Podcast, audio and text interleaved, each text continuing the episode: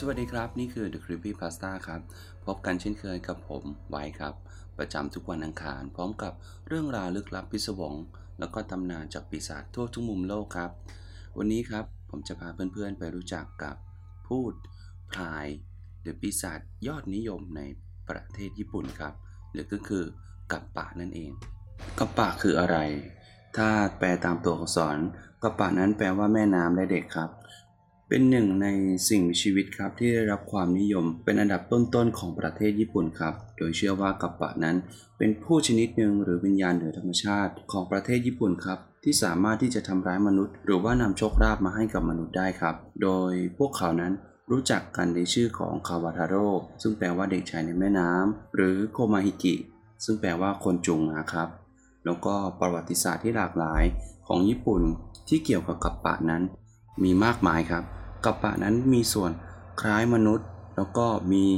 ส่วนของที่ผสมของพวกสัตว์น้ำสะเทินน้ำสะเทินบกด้วย แล้วเชื่อกันว่าครับอาหารโปรดของกัปปะนั้นก็คือแตงกวาครับ แล้วก็บางตำนานก็ยังบอกว่า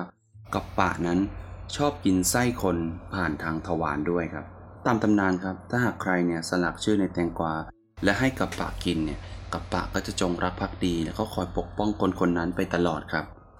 แต่เดิมครับกัปปะนั้น ชาวญี่ปุ่น เชื่อว่าเป็นเทพเจ้าครับ เป็นเทพคอยดูแลแม่น้ำลำคลอง แต่พอมาในยุคสมัยใหม่เนี่ย ผู้คนเริ่มไม่ค่อยได้นับถือสิ่งศักดิ์สิทธิ์ครับ กัปปะเนี่ยก็เลยเริ่มตกชั้น เริ่มเสื่อมลงมาเป็นปีศาจแล้วก็มาเป็นพูดผีที่เฝ้าแม่น้ำเฝ้าบ่อน้ำครับ กัปปะครับมีรูปลักษณ์ที่แตกต่างกันไป โดยมีองค์ประกอบจากสัตว์ หลากหลายชนิดในแม่น้ำครับ มีขนาดตัวเล็กเท่าเด็กครับ มีรูปร่างส่วนใหญ่เป็นมนุษย์ มีศีรษะแบน บางท้องที่ก็เชื่อว่ากัปปะนั้นมีเกร็ดเป็นสีเขียวครับ บางที่ก็เชื่อว่า มีผิวขาวซีด แต่ที่สำคัญที่ตำนานที่เหมือนกันก็คือ มีกระดองเต่าอยู่ด้านหลังครับ แล้วก็ยังมีมือและเท้าเนี่ยที่เป็นพังผืดเอาไว้ว่ายน้ำเพราะว่าชีวิตส่วนใหญ่ของกัปปะอยู่ในแม่น้ำครับ ส่วนที่น่าสนใจที่สุดครับก็คือ รอยหยักเล็กๆ บนศีรษะที่เรียกว่าสาระ เป็นชามหรือจานครับ ซึ่งเป็นที่เก็บน้ำและไม่สามารถปล่อยให้แห้งได้หากขึ้นบนบกครับ ไม่เช่นนั้นครับจะทำให้กัปปะนั้นสูญเสียพลังทำให้กัปปะอ่อนแรงครับ และทำให้กัปปะตัวนั้นตายได้ อย่างที่ผมกล่าวไปตอนต้นครับ คนญี่ปุ่นครับ เชื่อว่ากัปปะนั้นเป็นพูดผีที่สามารถที่จะทำร้ายคนได้ แล้วก็ สามารถที่จะเป็นมิตรกับคนได้ด้วยครับ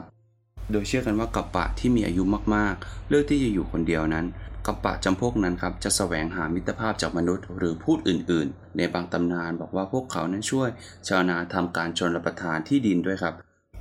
แต่ว่าในนิทานส่วนใหญ่ของกัปปะครับ ถูกใช้เป็นคำเตือนเพื่อป้องกันไม่ให้เด็กๆ ไปเล่นในแม่น้ำลำคลองครับกัปปะนั้นมีความแข็งแกร่งมาก เมื่อเทียบกับมนุษย์ครับ ดังนั้นจึงกล่าวได้ว่ากัปปะนั้นทำให้มนุษย์จมน้ำตายได้อย่างง่ายดายครับ แม้จะมีขนาดเล็กกว่าก็ตาม และในประวัติศาสตร์ครับกัปปะนั้นเป็นสาเหตุของการจมน้ำทั้งมนุษย์และสัตว์ครับ โดยมีสัญญาณเตือนบางอย่างที่ยังคงใช้ ภาพของกัปปะเพื่อสะท้อนถึงกระแสน้ำเชี่ยว ที่ซ่อนตัวอยู่ใต้ผิวน้ำที่ดูเหมือนสงบนิ่งครับ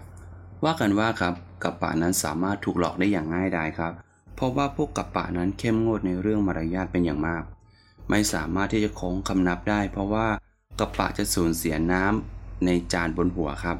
แล้วก็ไม่สามารถเคลื่อนไหวได้อย่างรวดเร็ว เพราะกลัวน้ำจะหกครับ รวมทั้งจะไม่สามารถเคลื่อนไหวได้ครับ หากน้ำบนศีรษะไม่ได้ถูกเติมจนเต็มครับ ถ้าหากได้รับการช่วยเหลือจากมนุษย์ พวกเขาก็จะปกป้องคนคนนั้นไปตลอดชีวิตครับ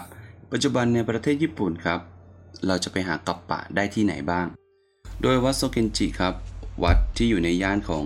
กัปปะบาชิของโตเกียวครับ เป็นพื้นที่ที่ได้รับการตั้งชื่อตามกัปปะที่มีชื่อเดียวกันครับ และวัดนั้นก็ได้ถูกเปลี่ยนให้เป็นสถานที่ที่สำหรับคนรักพูดผีครับ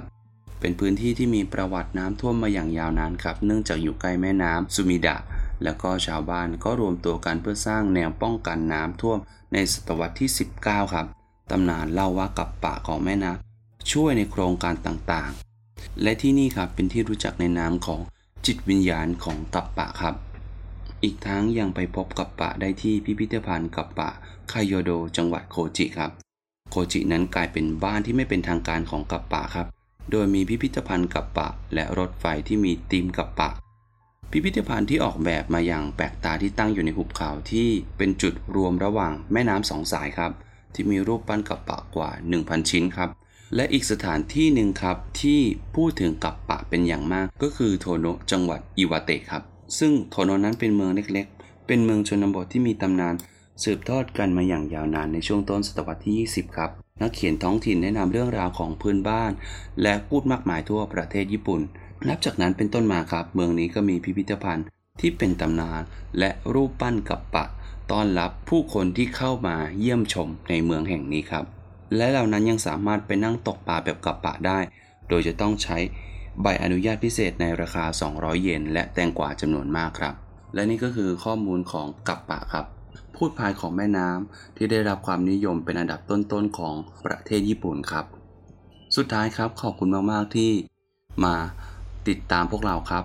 สามารถเข้ามาแนะนำติชมพวกเราได้ตามช่องทางต่างๆ เช่นเคยครับ ส่วนวันนี้ผมไว้ขอลาไปก่อน สวัสดีครับ